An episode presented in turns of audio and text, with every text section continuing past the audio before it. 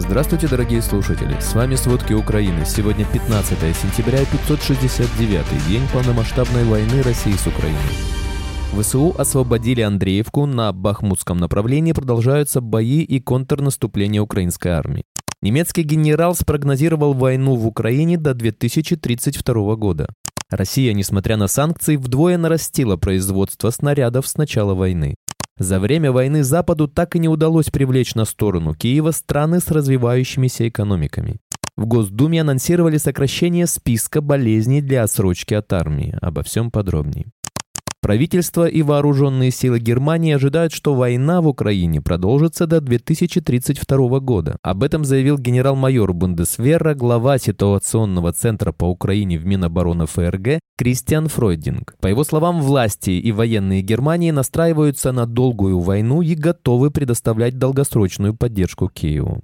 Россия значительно нарастила производство ракет и артиллерийских снарядов, несмотря на западные санкции. Промышленность выпускает их больше, чем до начала полномасштабного вторжения в Украину, пишет Нью-Йорк Таймс со ссылкой на источники в США и странах Европы. Тем не менее, этих объемов недостаточно, чтобы покрыть потребности российской армии. Она, по утверждению журналистов, израсходовала в 2022 году около 10 миллионов снарядов при производстве в 2 миллиона. При этом сейчас Россия готова производить вдвое больше снарядов, чем она, по оценкам западных разведок, выпускала до февраля 2022 года. По словам представителя Министерства обороны Эстонии Кусти Сальмы, Россия производит в 7 раз больше снарядов, чем США и страны Европы. Выпуск танков тоже значительно увеличен со 100 до 200 единиц в год.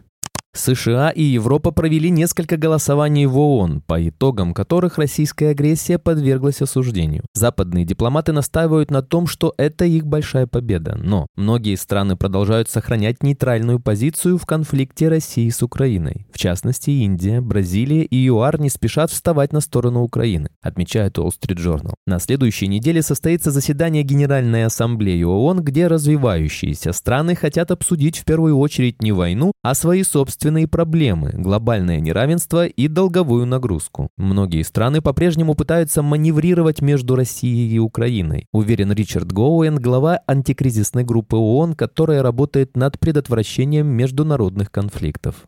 В России сократят число болезней, с которыми нельзя служить в армии, заявил член Комитета Госдумы по обороне генерал-лейтенант Виктор Соболев. То, что у нас в свое время были завышенные требования к здоровью, это 100%. С плоскостопием раньше служили, никаких проблем не было. Сейчас плоскостопие считается заболеванием, при котором человек не годен к военной службе. Это, безусловно, будет изменяться в сторону уменьшения таких заболеваний, которые совершенно не вредят исполнению служебных обязанностей, заявил Соболев юра.ру. По его словам, сокращение списка болезней для призывников позволит увеличить численность российской армии. Должен же кто-то родину защищать, а то у кого двое детей, у кого болезни, в конечном итоге служить некому, отметил депутат.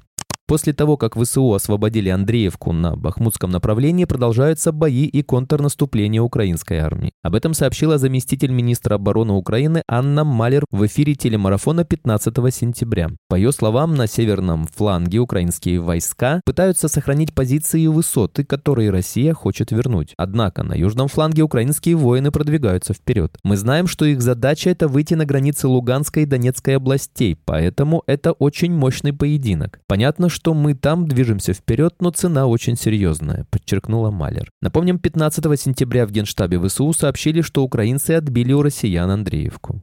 Во временно оккупированной Новой Каховке днем 15 сентября прогремел взрыв. Позже стало известно, что на жилой сектор упала выпущенная россиянами авиабомба. Есть пострадавшие. Об этом сообщает Центр национального сопротивления в Телеграм. Россия ночью 15 сентября снова атаковала Украину ударными беспилотниками типа «Шахет-136-131» с юго-восточного направления, Приморск-Ахтарск, России. Об этом сообщают воздушные силы ВСУ. Напомним, прошлой ночью россияне запустили 22 «Шахеда» в направлении Николаевской, Запорожской, Днепропетровской и Сумской областей. В результате ночной атаки России в Хмельницкой области обломками дронов повредили 12 домов, окна в школе и линии электропередач. Об этом сообщил первый заместитель руководителя Хмельницкой ОВА Сергей Тюрин в Телеграм. Скорее всего, россияне хотели уничтожить украинские бомбардировщики, переносящие дальнобойные ракеты «Шторм». Об этом заявил спикер воздушных сил ВСУ Юрий Игнат в эфире телемарафона 15 сентября. Российские военные за минувшие сутки обстреляли 31 населенный пункт в Запорожской области. Было нанесено 118 ударов. Повреждены жилые дома и объекты инфраструктуры. Об этом сообщил глава областной военной администрации Юрий Малашко в пятницу утром. В результате артиллерийского удара по Преображенке ранение получил 34-летний мужчина, он госпитализирован. Также поступило 28 сообщений о разрушении жилых домов, хозяйственных построек и объектов инфраструктуры.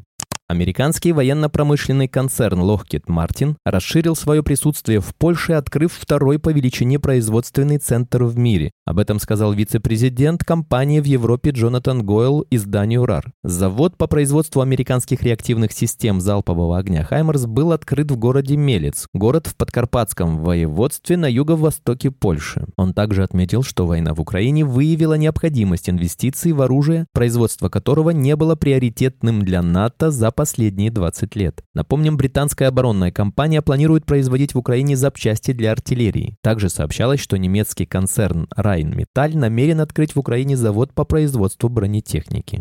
Финляндия планирует запретить въезд легковых автомобилей с российской регистрацией, как это ранее сделали страны Балтии. О желании Финляндии следовать общей более жесткой линии ЕС министр иностранных дел Элина Валтанин должна сообщить 15 сентября. Решение основывается на политике Европейской комиссии, рекомендации по воплощению которой были выпущены неделю назад. Запрещая въезд легковых автомобилей, зарегистрированных в России, Еврокомиссия имеет целью предотвратить уклонение от санкций. Министр иностранных дел Эстонии Марк Маргус Цахкна на брифинге 13 сентября объяснил, что ограничения имеют большой эффект, когда они применяются вместе, и это увеличивает цену, которую Россия платит за войну. Автомобили, в которых находится менее 10 человек, зарегистрированные в России, больше не смогут пересекать границу.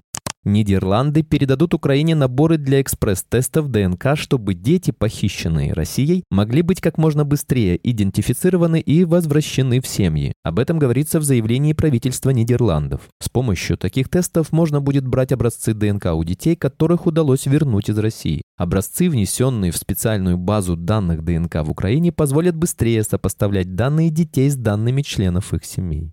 Суд на Сахалине приговорил контрактника к 13 годам колонии строгого режима за отказ воевать в Украине. Об этом сообщает русская служба BBC со ссылкой на сайт Южно-Сахалинского гарнизонного военного суда. Сайт суда пишет, что мужчина не явился в воинскую часть, желая избежать направления в зону так называемой специальной военной операции. В феврале этого года он уже был условно осужден по делу о самовольном оставлении части. Поэтому российского контрактника приговорили к 13 годам колонии строгого режима режима. Спасибо, это были все главные новости о войне России с Украиной к этому часу. Помните, правда существует, а мы стараемся сделать ее доступной. Если вам нравится то, что мы делаем, пожалуйста, поделитесь этим подкастом с друзьями в России. Также, если вы хотели бы помочь нам делать материалы еще более качественными, пожалуйста, оставляйте фидбэк. Это очень важно для нас и для распространения правдивой информации. До встречи.